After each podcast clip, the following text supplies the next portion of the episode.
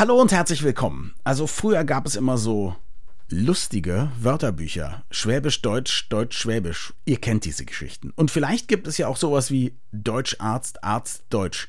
Klingt jetzt lustig, aber nicht immer versteht der Patient den Arzt. Und auch der Arzt versteht den Patienten nicht immer. Das kann an der Fachsprache liegen, kann an Stress oder mangelnder Sensibilität liegen. Und manchmal liegt es vielleicht auch daran, dass der Arzt vom Patienten gar nicht verstanden werden will, weil er nämlich seinem Kollegen irgendwas steckt, was für den Patienten nicht besonders schmeichelhaft ist. Über all das sprechen Magnus und ich in dieser Folge und ich gehe davon aus, dass wir uns gut verstehen. Aber ich bin ja auch nicht sein Patient. Viel Spaß! Das Gehirn und der Finger. Was in unseren Köpfen und Körpern so vor sich geht. Ein Podcast mit Doktor Magnus Heier und Daniel Finger. Wir wollen ja heute darüber sprechen, wie Ärzte mit Patienten sprechen und wie Patienten mit Ärzten sprechen. Und ich würde gerne, damit es nicht allzu leicht wird, für dich, lieber Magnus, anfangen mit der Frage, wann hast du schon mal mit einem Patienten kommuniziert und etwas gesagt oder etwas nicht gesagt oder so? Und findest heute selber, du hast einen ganz furchtbaren Fehler gemacht. Oh, das ist eine unfassbar unfaire Einleitungsfrage. Es wird besser nachher. Jetzt habe ich ja die Möglichkeit, das zu tun, was immer alle tun. Und ich beschreibe jetzt eine Situation, in der ich dann in Wirklichkeit der ganz Tolle war. Genau. Das ist aber billig. Ja, außerdem würde die Frage eh kommen als nächstes, wo du findest, dass du es genial gemacht hast. Ne? Ja, nein, ja, ja, schon gut, schon gut, schon gut, schon gut. Die schlechtesten Gespräche waren sicherlich immer dann, wenn ich keine Zeit hatte und wenn wir zu kurz angebunden waren und wenn sich hinterher herausgestellt hat, dass es eben einfach sehr wichtig gewesen wäre. Das ist klar und banal. Ich hatte schon Gespräche, wo meine eigene Fassungslosigkeit so ein bisschen rausbrach. Das war in der Regel nicht mit Patienten, sondern mit Angehörigen. Aber ich hatte mal... Das ist gar nicht so lange her, im Nachtdienst, da hatten wir eine ältere Dame im Altenheim. Es war absehbar, dass sie stirbt. Es war absehbar, dass sie schnell stirbt. Es war absehbar, dass sie eigentlich in der Nacht noch stirbt. Das war aber auch im Grunde nicht überraschend. Und das ist dann auch, wenn Leute sehr, sehr krank sind, dann auch irgendwann keine Katastrophe, sondern vielleicht eine Erlösung, wie auch immer. Dann haben wir ihren Sohn angerufen und obwohl in der Akte stand, Sohn bitte nicht zwischen zweiundzwanzig Uhr und sechs Uhr oder so ähnlich anrufen. Und das habe ich dann ignoriert und habe ich ihn angerufen und dann fühlte er sich so ein bisschen auf den Schlips getreten. Dann habe ich ihm gesagt, also wenn ich das richtig einschätze, stirbt seine Mutter wahrscheinlich innerhalb der nächsten mhm. sechs bis zwölf Stunden oder so ähnlich. Wir wissen es ja nicht genau. Aber also man kann das Zeitfenster nicht abwarten, wo es günstig ist, weil dann gibt es keine Möglichkeit mehr. So ist es. Und dann meinte er, ja, wenn das so wäre, dann wird er morgen früh vorbeikommen. Und dann habe ich ihm gesagt, also morgen früh wäre wahrscheinlich zu spät, wenn er seine Mutter noch lebend sehen wollte. Und dann habe ich mich weit aus dem Fenster hängt, weil ich wirklich fassungslos war über diese bodenlose Ignoranz dieses empathiefreien... Herzlosen... Mir fallen nur Schimpfworte. Ja, nee, also ich hatte schon einen Begriff, aber den sage mhm. ich jetzt nicht. Ja, und, aber herzlosen Sohnes, sage ich ja, jetzt. Ja, das herzlos trifft es aber nur zu kleinen Prozentteilen. Und dann habe ich ihm gesagt, also aus meiner Erfahrung wüsste ich, dass er es morgen früh bereuen würde, wenn er jetzt nicht heute Nacht sich jetzt ins Auto setzen und vorbeikommen würde. Das war übergriffig, das war unangemessen. Ich habe keine Ahnung, wie er hinterher über mich geredet hat. Ist mir auch völlig egal. Aber wenn man mit so einer emotionalen Ignoranz in Berührung kommt, dann ist man schon auch fassungslos. Diese Geschichte war jetzt wirklich, sie ist erstens echt und ich war auf deine Frage nicht vorbereitet. Und da bin ich mir auch nicht sicher, ob das klug oder nicht mhm. klug war. Es klingt so, als wäre ich im Recht, aber vielleicht bin ich es doch nicht, weil es dann doch übergriffig ist. Am Ende darf er es natürlich entscheiden und am Ende bin ich in sein Privatleben sehr, sehr fett reingetreten. Vielleicht war es richtig, vielleicht war es falsch, bin ich unsicher. Ich persönlich finde, du hast das total richtig gemacht. Aber das ist eine Sache, die wir jetzt natürlich auch miteinander besprechen können, welche Aspekte es da gibt. Ich würde allerdings sagen, du hast verkürzt genau das Richtige gesagt. Die etwas längere, aber wahrere Fassung wäre natürlich, und wenn sie es nicht bereuen, wenn sie morgen früh dann kommen und es ist zu spät, dann ist es egal, was ich ihnen sage, weil dann sind sie so ein schlechter Mensch. Dann ist mir völlig Latte, sozusagen, wie sie das sehen. Weil das kann natürlich sein, dass es ihm wirklich total egal ist. Und ich würde sagen, er kann ja auch seine Mutter gehasst haben oder so, aber wahrscheinlich ist eben dieses Abschiednehmen, nochmal sehen, eine Möglichkeit zu haben, okay, so ging es zu Ende, ja auch für einen selber immer klug. Insofern finde ich, hast du ihn, wenn er irgendwie noch mitspielt, einen super Rat gegeben. Und die Frage wäre, warum ist es deiner Meinung nach übergriffig, dem Angehörigen einer Patientin einen Rat zu geben, der gut gemeint ist und auf deinen persönlichen reichhaltigen Erfahrungen an dieser Stelle beruht. Naja, es ist deswegen falsch, weil er sehr ausdrücklich laut Patientenakte darum gebeten hatte, dass man eben dieses nicht tut. Er hat gesagt, mhm. er möchte nicht zwischen zweiundzwanzig und sechs Uhr oder so ähnlich nachts angerufen werden, egal was passiert. Und es mhm. ging um egal was passiert, es okay. ging darum, wenn seine Mutter stirbt. Er hatte sehr ausdrücklich gesagt, will ich nicht. Dass ich ihn für einen Arsch halte, ist die zweite Sache. Aber er darf ja nun handeln, wie er glaubt, handeln zu sollen. Und es macht mich fassungslos. Mhm. Es gab viele solche Situationen. Eine fällt mir ein, da kam eine Frau auf die Intensivstation der Uniklinik in Essen, Neurologie, die hatte einen schweren Schlaganfall. Und es war nicht klar, ob sie die Nacht überlebt. Und da kamen zwei Angehörige mit, nämlich ihr Ehemann und ihre, ihr Sohn, ihre Tochter, weiß ich nicht mehr. Und die waren in Tränen aufgelöst, völlig fertig, weinten und wir waren irgendwie erstaunt, warum reagieren die so, was ist denn mit denen und so, bis uns klar wurde, wie verroht wir schon in unserer Wahrnehmung waren. Denn Mutter hatte einen Schlaganfall und es war nicht klar, ob sie ihn überlebt, jetzt ja. hier akut. Und es ist natürlich die völlig normale Reaktion, fassungslos, hilflos, völlig fertig zu sein. Aufgelöst zu sein. Klar. Aufgelöst zu sein. Und ich erlebe ständig das Gegenteil. Ich erlebe gefasste Leute, wo ich mir dann denke, wo bleiben denn eigentlich eure Emotionen? Ich meine, du hast mit hm. diesem Mann, mit dieser hm. Frau Jahrzehnte zusammengelebt. Jetzt stirbt die vielleicht. Macht das irgendwas mit euch? Das ist das, was ich sehr häufig erlebe. Und das Wahnsinn. Macht mich dann wirklich doch fassungslos. Das ist wirklich traurig und ich finde es aber bemerkenswert. Normalerweise sagt man ja immer, Mann, diese empathielosen Ärzte, ja. Und äh, hier passiert gerade was völlig anderes. Ich kann dir aber sagen, dass sozusagen diese Erfahrung, die du machst, muss eine häufige Erfahrung sein, nicht, nicht nur von dir. Weil ich erinnere mich, dass meine Mutter hatte einen Herzstillstand mit über siebzig, die war auch Lungenemphysem-Patientin und es war eigentlich klar, da ist nichts zu machen. Man hat aber ihre Patientenverfügung nicht gefunden, die sie hatte, wo drin stand, bitte keine Reanimation und so weiter. Das Blöde ist, sie wollte eine noch aktuellere ausfüllen, deswegen lag eine unausgefüllte auf ihrem Tisch, als man sie fand, was natürlich für das Rettungspersonal furchtbar ist. Und sie haben sie tatsächlich nochmal animiert, wobei ich sagen würde, also herzlos gesagt, ich glaube nicht, dass meine Mutter da noch da war, aber das Herz schlug wieder und so weiter. Sie war dann eben im Klinikum, ich fuhr nach Hause.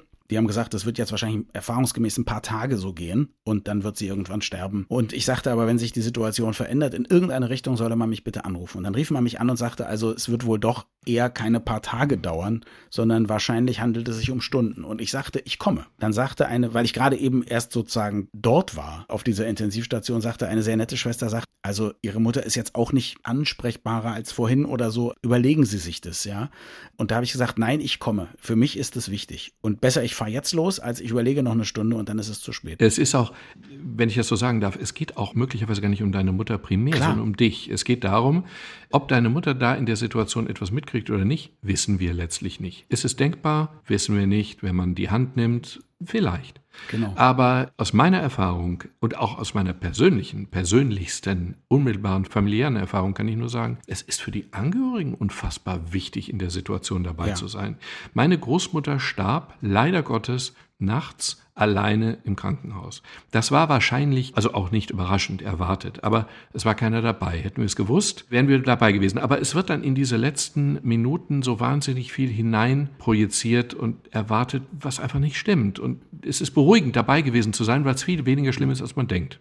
Also es hat mich absolut beruhigt. Ich wusste, dass ich es sehr vermutlich für mich mache. Ich habe trotzdem all das gemacht, Hand gehalten, Stirn gestreichelt, noch was Nettes gesagt und so weiter. Ich bin eher der Meinung, dass meine Mutter das nicht mehr mitbekommen hat. Ich habe ja schon gesagt, ich glaube, die war eben schon, schon weg. Hinterher hat mir die sehr nette Schwester dann auch gesagt, naja, sie hätten ihr dann nochmal eine extra Dosis quasi Adrenalin gegeben, was das Herz dann zwar noch etwas mehr kaputt macht, was aber in den allerletzten Stunden eben vor allem dazu führt, dass es noch schlägt, wenn ich komme. Also die haben so gesagt, oh, der fährt extra los. Also dann, auf eine Art war das sehr mechanistisch, aber es war auch sehr einfühlsam und nett.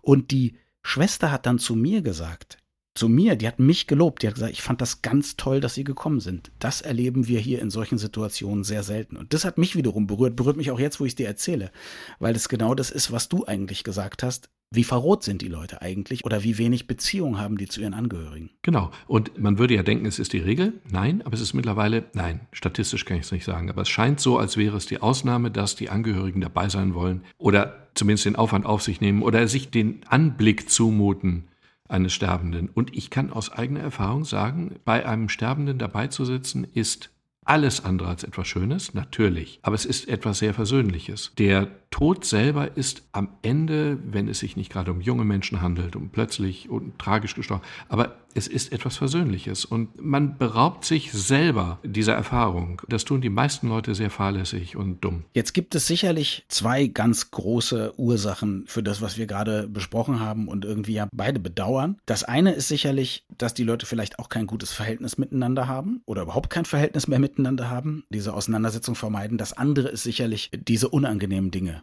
Tod, Krankheit, Schmerz, Leid, zurückbleiben. Und ein Krankenhaus ist ja für Nichtärzte auch ein Ort, der nicht positiv besetzt ist. Also selten geht man dahin, um eine Party zu feiern oder so. Glaubst du, das ist auch einer der Gründe, dass sozusagen Patienten mit all diesen negativen Sachen ja irgendwie klarkommen müssen, während sie mit Ärzten sprechen, speziell jetzt, wenn es im Krankenhaus ist, dass die Kommunikation oft schief läuft, weil du natürlich als jemand, der dort Tag und Nacht verbringt, nicht mehr hundert Prozent nachvollziehen kannst, wie es auf der anderen Seite aussieht? Ach, das mag ja zweiseitig sein. Also für mich als Arzt ist es immer wieder hilfreich, plötzlich mal krank zu sein. Und wenn ich dann operiert werden muss und ich spüre dieselben Ängste vor der Narkose und dieselben Ängste vor den Messern und dem Ganzen, das ist wie ein Neustart eines Computers. Dann ist die Festplatte mal wieder ein bisschen frei, dann kann man es wieder besser beurteilen. Das hilft mir schon. Es ist nicht so eindeutig mit diesen Gesprächen. Also mhm. ich weiß, dass man zu Recht den Ärzten häufig vorwirft, eine völlig unverständliche Sprache zu sprechen. Und es ist eine Schande. Eigentlich haben wir eine Zweiklassenmedizin. Klasse eins sind die, die einen Mediziner in der Familie haben, der dann dabei ist und der einem dann die Sachen erklärt. Und die zweite Klasse ist die, sind die, die es nicht haben.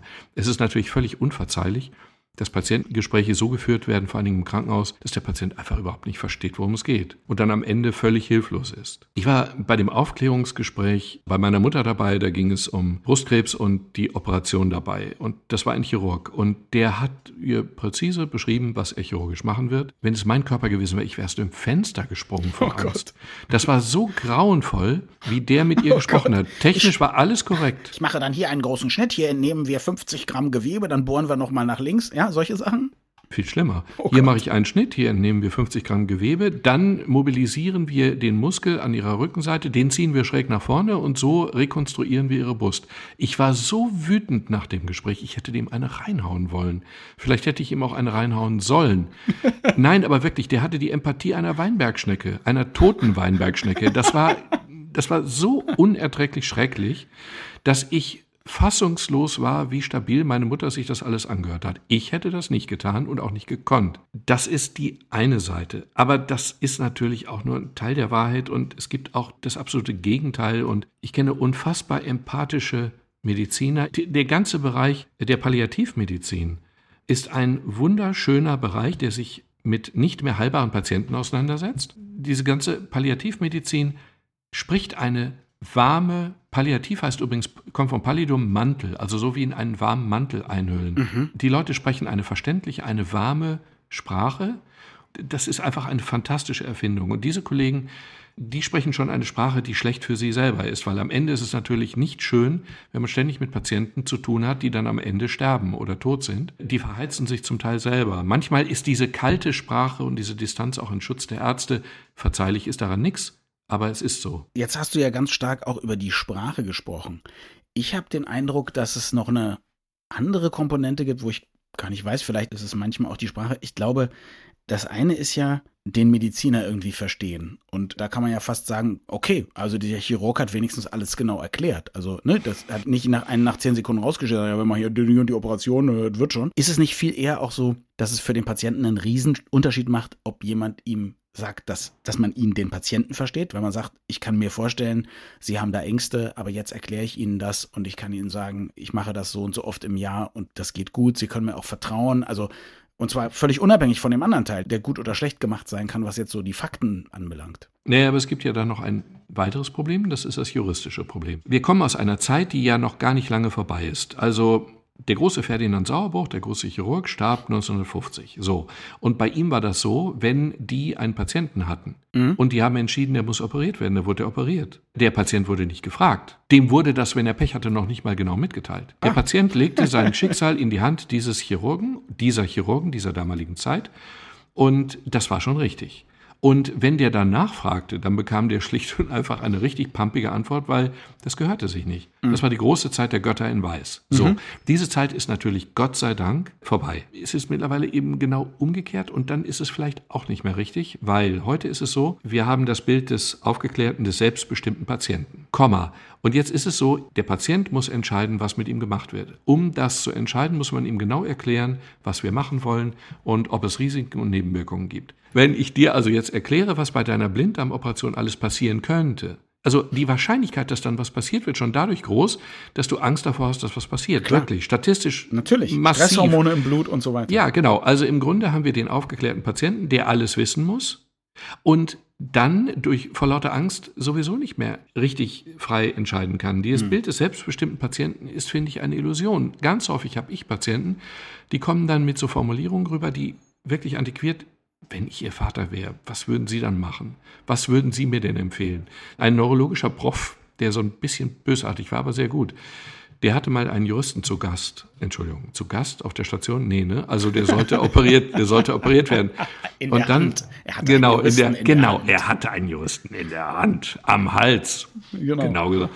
Und dann hat er dem gesagt, Ihre Standeskollegen zwingen mich jetzt, dass ich Ihnen genau sage, was bei dem Eingriff alles passieren kann. Und dann hat der Jurist natürlich gesagt, nee, nee, lassen Sie mal, ich unterschreibe das. Will ich gar nicht wissen. Ja. Und das ist manchmal natürlich auch besser. Wenn man ins Krankenhaus geht, dann braucht man schon ein gewisses Grundvertrauen gegenüber dem Arzt, sonst funktioniert die Behandlung nicht. Und wenn ich juristisch völlig autonom sein will, ein Grundvertrauen brauche ich einfach. Aber das finde ich ganz spannend, weil das in der Tat meine Devise ist, mit der ich gut gefahren bin. Ich kenne aber auch Leute, die nicht so gut gefahren sind. Ich suche mir tatsächlich auch einen Fachmann, von dem ich meine, ich kann ihm vertrauen. Und das ist genau die Frage, die ich ihm stelle. Also ich weiß zum Beispiel, als einer unserer Söhne eine Operation brauchte, das war im Kopf sozusagen, also war jetzt allein schon vom Ort her gefährlich. Dann habe ich gesagt, was würden Sie machen? Und er sagt, ich würde, wenn es mein Sohn wäre, würde ich es auf jeden Fall machen lassen. Sie haben gar keine Alternative. Das war für mich schon der erste ausschlaggebende Grund. Und dann hat, dann hat er noch was gesagt. Dann hat er gesagt, wissen Sie, also ich bin jeden Tag in so vielen von diesen Höhlen unterwegs. Das ist für mich wie mein Vorgarten. Da müssen Sie sich überhaupt keine Sorgen machen. Das war eine super Information, ja, obwohl das keine statistische Information ist. Aber der war so relaxed und ist dann auch super gelaufen. Aber der war so relaxed, das hat mich dann beides zusammen überzeugt. Das fand ich gut, ja. Das ist sozusagen das Misstrauen, das gesunde Misstrauen, was man haben sollte. Wenn man, wenn du einen Eingriff machen lassen musst, dann solltest du einen Chirurgen finden, wenn es ein chirurgischer Eingriff ist, dem bei der Operation tendenziell langweilig ist, weil er die fünfmal pro Tag und, was weiß ich, fünfunddreißig Mal pro Woche macht. Dass das jemand ist, der das, für den das nicht aufregend ist, sondern der das eben quasi gelangweilt, nicht gelangweilt, aber jedenfalls ganz regelmäßig macht.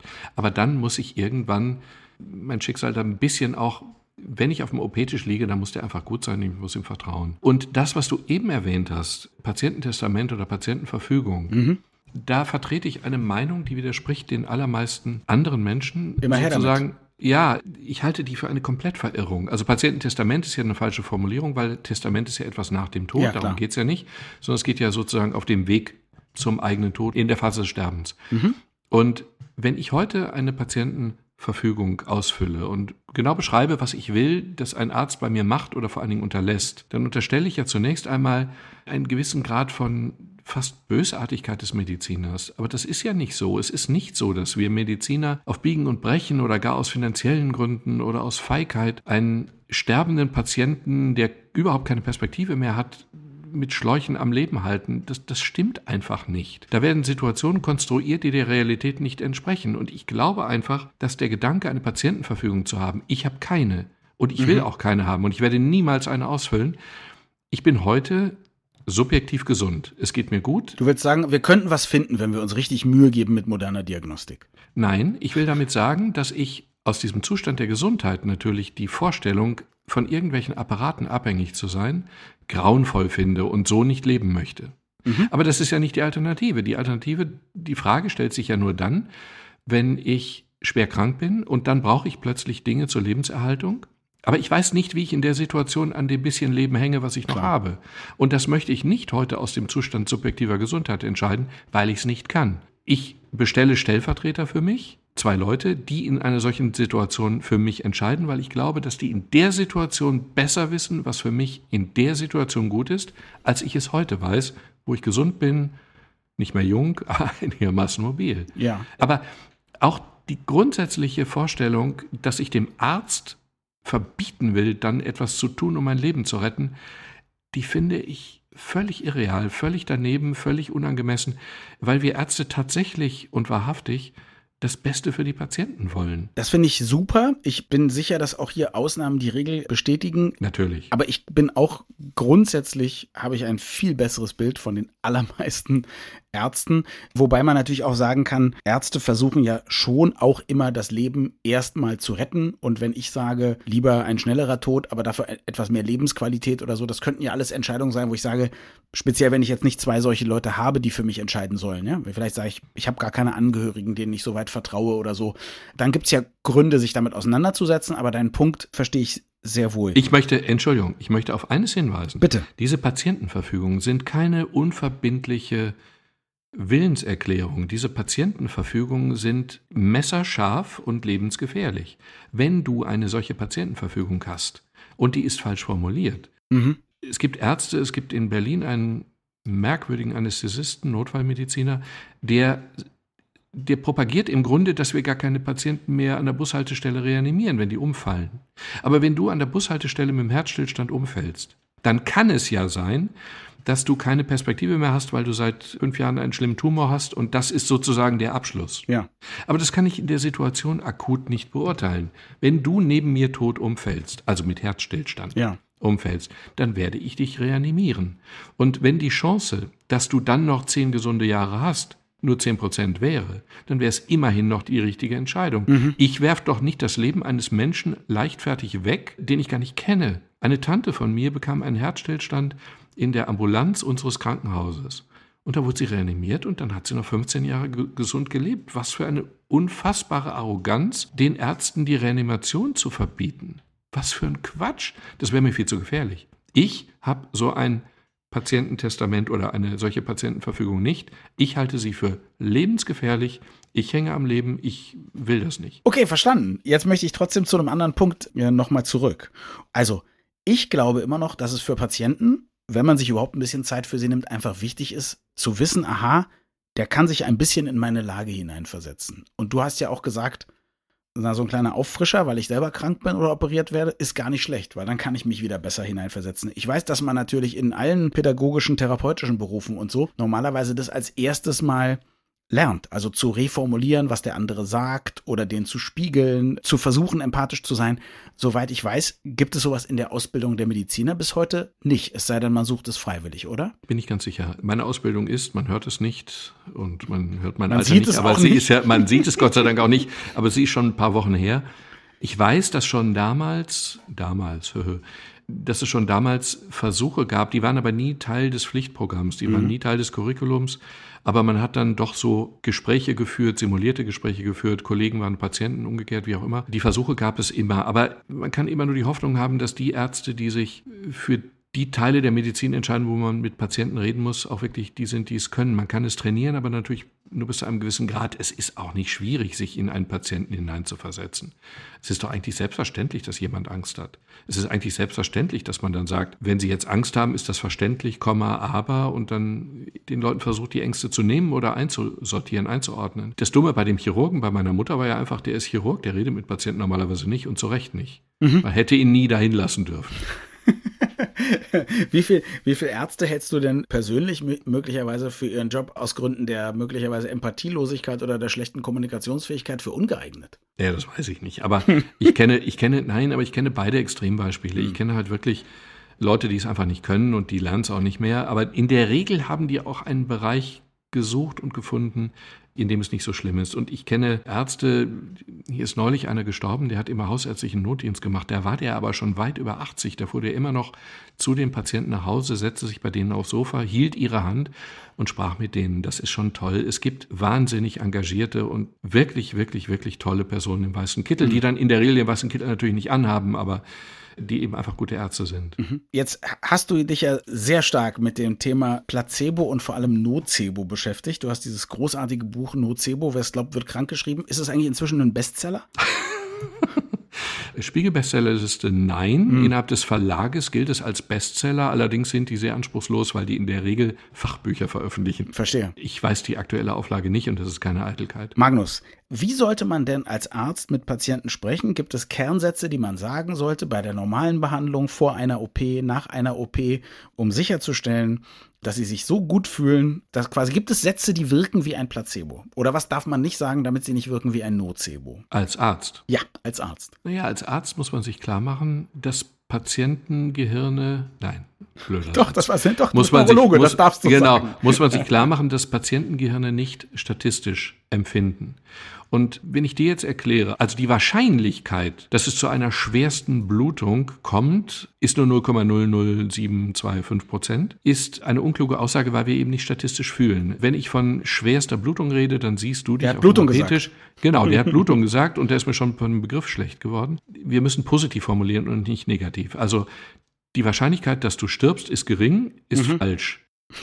wir, hatten noch, wir hatten noch nie einen, bei dem es bei diesem Eingriff zu Komplikationen kam, ist schon viel besser. Mhm. Und es ist natürlich auch naheliegend, am Ende eines solchen Gespräches einfach zusammenfassend zu fragen, haben Sie das verstanden oder haben Sie jetzt noch irgendwelche Nachfragen? Wobei, das ist eine doofe Frage. Eigentlich müsste man doch sagen, sagen Sie mir doch mal, was Sie verstanden haben. Und wenn er sagt, ja, habe ich verstanden, weißt du doch gar nichts. Okay, aber ich möchte, ich möchte dem Patienten schon die Möglichkeit geben, nachzufragen. Ich bin ja doppelter Arzt. Ich bin Arzt in meiner Praxis und ich bin Arzt in meiner Familie. Und in meiner Familie läuft es immer gleich ab. Dann ist irgendjemand beim Arzt mit etwas Neuem und dann führen die ein Gespräch und am Ende rufen die mich an und dann kommt wirklich die Frage, was hat der eigentlich gesagt? Ja, wie jetzt? Ich war doch nicht dabei. Ja, aber du weißt doch, also ich habe das und das und ich habe hier ein Übersetzungsbüro, das heißt, hier kommen Arztbriefe rein und dann spreche ich mit den Leuten und dann übersetze ich ihnen den Arztbrief. Und das ist natürlich gut, der Arztbrief ist eigentlich von Arzt zu Arzt, aber die Leute, viele, viele, viele kriegen wirklich gar nichts mit und das läuft schon sehr falsch. Also wenn ich dann sage... Also erstens, haben Sie noch Fragen? Haben Sie das verstanden? Wollen Sie noch irgendwas wissen? War meine Ausdrucksweise zu kompliziert oder so? Damit vergebe ich mir ja nichts. Was hältst du von so einer Sache, wenn der Patient oder die Patientin fragt, also es gibt einen Krebsverdacht und man sagt, also erstmal hat er sich hier nicht bestätigt, aber wir müssen noch weitere Untersuchungen machen. Und der Patient oder die Patientin sagt dann, in wie vielen Fällen ergibt sich denn, dass dann Krebs rauskommt? Der Arzt sagt, zehn Prozent. Was hältst du davon? Das ist der Bereich, in dem ich immer gelogen habe. Gelogen, aber nicht im Sinne von, ich habe dann gesagt fünf Prozent oder zwei Prozent. Mit dem Wissen, also speziell bei Krebs, aber bei allen Sachen, die Streubreite ist riesig. Mhm. Also du hast jetzt den und den Tumor, theoretisch. Dann kann man zwar sagen, im statistischen Mittel lebst du noch fünf Komma fünf Jahre. Aber diese Zahl stimmt insofern nicht, als dass da Leute bei sind, die nach einem Jahr tot sind und Leute, die nach zwanzig Jahren, denen es gut geht. Klar, aber jetzt ging es ja erstmal darum, überhaupt sozusagen die Frage, wir machen jetzt diese Untersuchung, wir machen jetzt sozusagen eine kleine Biopsie und wie wahrscheinlich ist es überhaupt, dass am Ende rauskommt, dass ich Krebs habe? Und dann wird gesagt zehn Prozent. Schon da würde ich niemals eine Zahl sagen. Ich würde okay. niemals in der Richtung eine Zahl ja. sagen. Weder bei der Wahrscheinlichkeit, dass es dann aufgrund des Vorbefundes hinterher wirklich Krebs ist, noch bei der Frage, wie lange habe ich noch zu leben, noch ja. bei irgendwas. Ich habe mal eine Patientin indirekt, also das war Teil unserer Ausbildung, der Neurologe hat davon erzählt, übrigens der mit dem Juristen eben. Sehr schön, ja. Das war eine tragische Existenz insofern. Eine junge Frau hat Gefühlsstörungen am Bein und das wird dann diagnostiziert und dann hat sie, stellt sich raus, sie hat eine Multiple Sklerose. Das ist natürlich eine ganz, nicht mehr lebenstragische, aber natürlich eine wirklich klar, schwere doch schlimme, klar. schlimme Diagnose. Und die, der Verlauf dieser Multiplen Sklerose ist so unterschiedlich, dass wir heute es für möglich halten, dass es verschiedene Krankheiten sind. In Wirklichkeit, die wir nur von der Symptomatik her nicht unterscheiden können. Mhm. Und bei ihr war es so, die bekam diese Diagnose, dann hatte sie im Hinterkopf wahrscheinlich im Bekanntenkreis die und die, die im Rollstuhl waren. Mhm. Diejenigen, die nicht im Rollstuhl sind, erkennt man ja nicht. Diejenigen, die Multiple Sklerose haben, ohne massive Symptome. Klar. Die laufen ja nicht mit dem Schild durch die Gegend, ich habe Multiple Sklerose, aber es geht mir gut. Tun sie ja nicht. Insofern kriege ich nur die Vorauswahl der schlimmen Fälle, der schlimmen Verläufe. Und dann hat diese Frau aufgrund dieser Eindrücke, hat sie dann auf ihre Familienplanung verzichtet, weil sie keine Mutter im Rollstuhl sein wollte. Mhm. Und sie hat beruflich ihre Karriere neu sortiert. Also sie war sehr ambitioniert. Und das Tragischste bei ihr war, zehn Jahre später hatte die noch keinen zweiten Schub. Das heißt, mhm. die war zehn Jahre später komplett gesund, hatte aber durch die reine Krankheit ihr gesamtes Leben ruiniert. Durch die Verkündung, durch das Wissen um die Krankheit, die keine Symptome machte. Und das muss man in jedem Gespräch, im Hinterkopf haben. Und insofern würde ich dir niemals sagen, mhm. die Wahrscheinlichkeit, dass wir einen Tumor feststellen, ist zehn Prozent oder die mittlere Überlebensrate sind fünf Jahre. Diese Zahl würde ich niemals dir an den Kopf werfen, weil ich weiß, was sie mit dir macht und weil sie auch einfach falsch ist. Würdest du sagen, äußerst gering oder würdest du sagen, machen sich jetzt bitte erstmal überhaupt gar keine Sorgen? Wie würdest du rangehen? Ich würde es genauso sagen. Ja. Ich würde sagen, äußerst gering. Machen Sie sich im Moment überhaupt keine Sorgen. Wir werden lang genug darüber reden, also wenn wir die Diagnose haben und versuchen Sie es jetzt vergessen. Natürlich kann man es nicht vergessen. Klar. Nicht. Dann, dann kommt ja noch das erschwerend hinzu, wie lange diese Dinge manchmal dauern bis zur wirklichen Diagnose. Also dieser Schwebezustand zwischen Tumorverdacht und endgültiger Diagnostik ist grauenhaft. Das ist auch schon fast ein ärztlicher Kunstfehler, aber das muss einfach besser und schneller werden. Aber das kann man teilweise durch diese Gespräche doch auffangen. Ist der Satz, machen Sie sich keine Sorgen, ein sinnvoller Satz? Ja, würde ich schon sagen, obwohl er natürlich nicht stimmt, weil klar ist, dass man sich Sorgen macht bei einem solchen Verdacht. Aber im Kern würde ich das so sagen. Und im Kern, ich lüge nicht bei solchen Gesprächen, aber ich entdramatisiere schon deutlich. Du hast mir gesagt, manchmal gibt es auch Fälle, wo es besser ist, dass der Patient nicht versteht, was man als Arzt sagt. Adipositas per magna plus C zwei abusus, den Rest extramuros.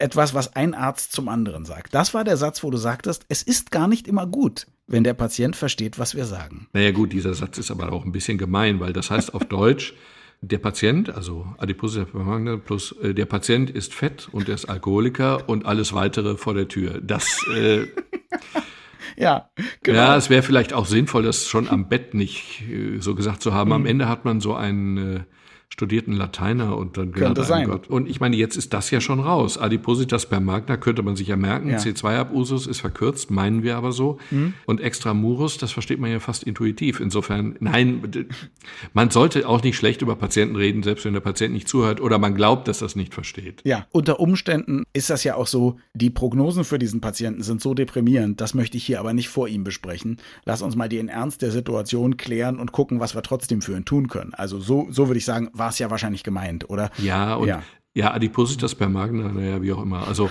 fette Sau, könnte man auch sagen. Wäre unfreundlich. Ja, könnt, ja, würde als unfreundlich, ja, würde als ja. unfreundlich durchgehen. Ja. Nein, aber hm? es ist auch, dieser Satz klingt kitschig, die Hoffnung stirbt zuletzt, aber es ist doch trotzdem so. Also ich kenne unfassbar positive Verläufe von Krankheiten, wie diese M S-Patientin, die nach zehn Jahren noch völlig unauffällig war.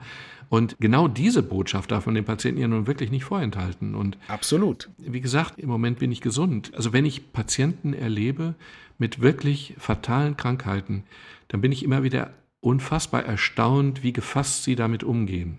Und ich bin misstrauisch, weil ich nicht sicher bin, ob sie wirklich so gefasst sind mhm. oder ob sie das einfach so nach außen tragen. Oder ob das Gehirn das wegfiltert. Ne? Also das ist tatsächlich, ich weiß, dass eine Tante von mir sehr dramatisch an Krebs erkrankt war, an Bauchspeicheldrüsenkrebs. Und die war mit ihrem Mann, aber auch mit ihrer Schwester, meiner Mutter, zur Diagnoseeröffnung. Und meine Mutter kam da raus und hatte richtig gehört, obwohl es nicht unfreundlich war, aber hatte richtig gehört, es gibt noch eine Sache, die sie jetzt probieren können an Therapie. Wenn die nicht hilft, dann gibt es eigentlich keine Möglichkeit mehr. Und die, dass diese Therapie sehr aussichtsreich war, wurde auch nicht gesagt. Ja? Mhm. Und meine Tante und ihr Mann gingen da raus und sagten, ach, ist ja super, jetzt machen wir dann die und die Behandlung, dann ist alles super. Und meine Mutter war eben in der komischen Situation zu überlegen, muss sie denen dann sagen, nee, nee, Moment mal, ich glaube, ihr habt das falsch verstanden. Sie hat sich dann entschieden zu sagen, nee, wenn die da in glücklicher Ignoranz leben, ist das ja gut. Da weiß ich nicht, wie du das beurteilst sozusagen, aber da habe ich eben das erste Mal davon gehört, dass man Leuten quasi sagt, also wir können nicht mehr viel machen. Und die verstehen es genau umgekehrt. Wobei das ja auf eine spannende Sache hinweist. Die allerschlimmsten Gespräche sind ja die, wo man dann sozusagen die Angehörigen zum Mitwisser macht und die betroffenen Patienten nicht zum Mitwissern. Wo dann wirklich die Tochter, der Sohn weiß, Mutter, Vater stirbt bald, weil dieses nicht heilbar ist. Und die Eltern das nicht wissen, die Betroffenen selber es nicht wissen. Möglicherweise haben die dabei gesessen und es nicht verstanden, so wie du es beschrieben hast.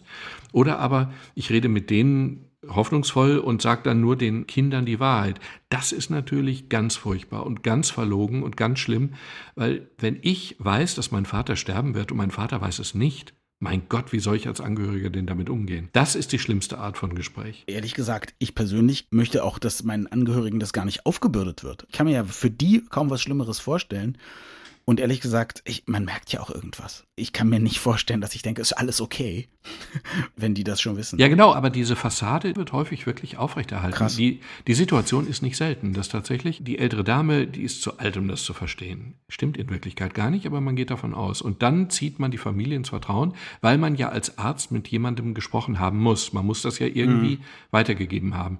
Und dadurch schafft man eine Situation bis zum Tode, die für alle Beteiligten unehrlich und schwer erträglich oder gar nicht erträglich ist. Aber das passiert häufig und das ist dann wirklich schlimm. Wenn Sie, wenn ihr, wenn man vom Arzt ins Vertrauen gezogen wird über einen Elternteil zum Beispiel, der es nicht weiß, dann zwingt den Arzt zu einem direkten Gespräch. Das geht gar nicht. Finde ich einen sehr guten Rat. Jetzt haben wir erstaunlich oft gar nicht über Krankheit, sondern über dann auch tödliche Krankheit heute gesprochen. Ich möchte trotzdem von dir noch wissen, wann hast du denn mal was richtig Tolles gesagt, genau richtig kommuniziert, mit positiven Auswirkungen, wie du sie gar nicht vermutet hättest vorher, wo du dir heute noch auf die Schulter klopfst und sagst, Mensch, das habe ich richtig gut gemacht. Ja, die Frage kann ich doch jetzt nicht ernsthaft beantworten, doch, ernsthaft. Ohne dann hinterher auszusehen wie ein... Ach, du wirkst eh nicht so uneitel. Sagen wir mal so, gab es irgendwann einen Patient oder, oder einen Angehörigen, der sich wahnsinnig bedankt hat, weil er gesagt hat, das war genau richtig in dem Moment. Dann ist es ja also nicht dein es Urteil. Gibt, das gibt es natürlich durchaus häufiger. Also wir kriegen relativ wenig Negativkritik mit. Also wenn die Patienten sich beschweren, tun sie es in der Regel bei anderen. Oh ja. äh, nein, nein, das ist natürlich auch ein Problem. Das ist natürlich auch doof, weil man von der Negativkritik ja mehr lernen würde als von der positiven. Aber wir kriegen eben manchmal auch positive Kritik, die äußert sich üblicherweise mit einer Flasche Asbach-Uralt, ist so der Klassiker. Ich hasse Asbach-Uralt, aber ich habe wirklich, also phasenweise, phasenweise in der Klinik, wirklich Asbach-Uralt, keine Ahnung, was dahinter steht. Naja du, wenn dir etwas Gutes widerfährt. Das ja, ist einfach genau, Werbung, genau, genau, genau. Ja? Frauen kriegen immer Merci-Pralinen oder was der Teufel. Nein, aber ich habe mal einmal ein Kompliment bekommen, was ich sehr charmant fand. Das war ein Patient in einer M S-Klinik, der kam mit Verdacht auf multiple Sklerose und dann haben wir es diagnostiziert und der hatte sie eben. Und am Ende hat er dann gesagt, wissen Sie, die Diagnose, die Sie mir gestellt haben, war Mist, also es war grauenhaft, aber ich bin sehr froh, dass Sie mir die mitgeteilt haben, was ja eben zeigt, dass der Tonfall, mit dem ich mit ihm gesprochen habe und die Art, mit dem ich ihm klargemacht habe, dass sein Leben jetzt nicht mit dem heutigen Tag zu Ende ist, sondern er sehr viel machen kann und es möglicherweise auch ganz positiv verläuft. Da war der Tonfall offensichtlich richtig. Ich habe den Patienten natürlich nie wieder gesehen, aber das war gut. Danke fürs Zuhören und bis zum nächsten Mal. Wir freuen uns immer über Feedback an mail at gehirnfinger punkt de.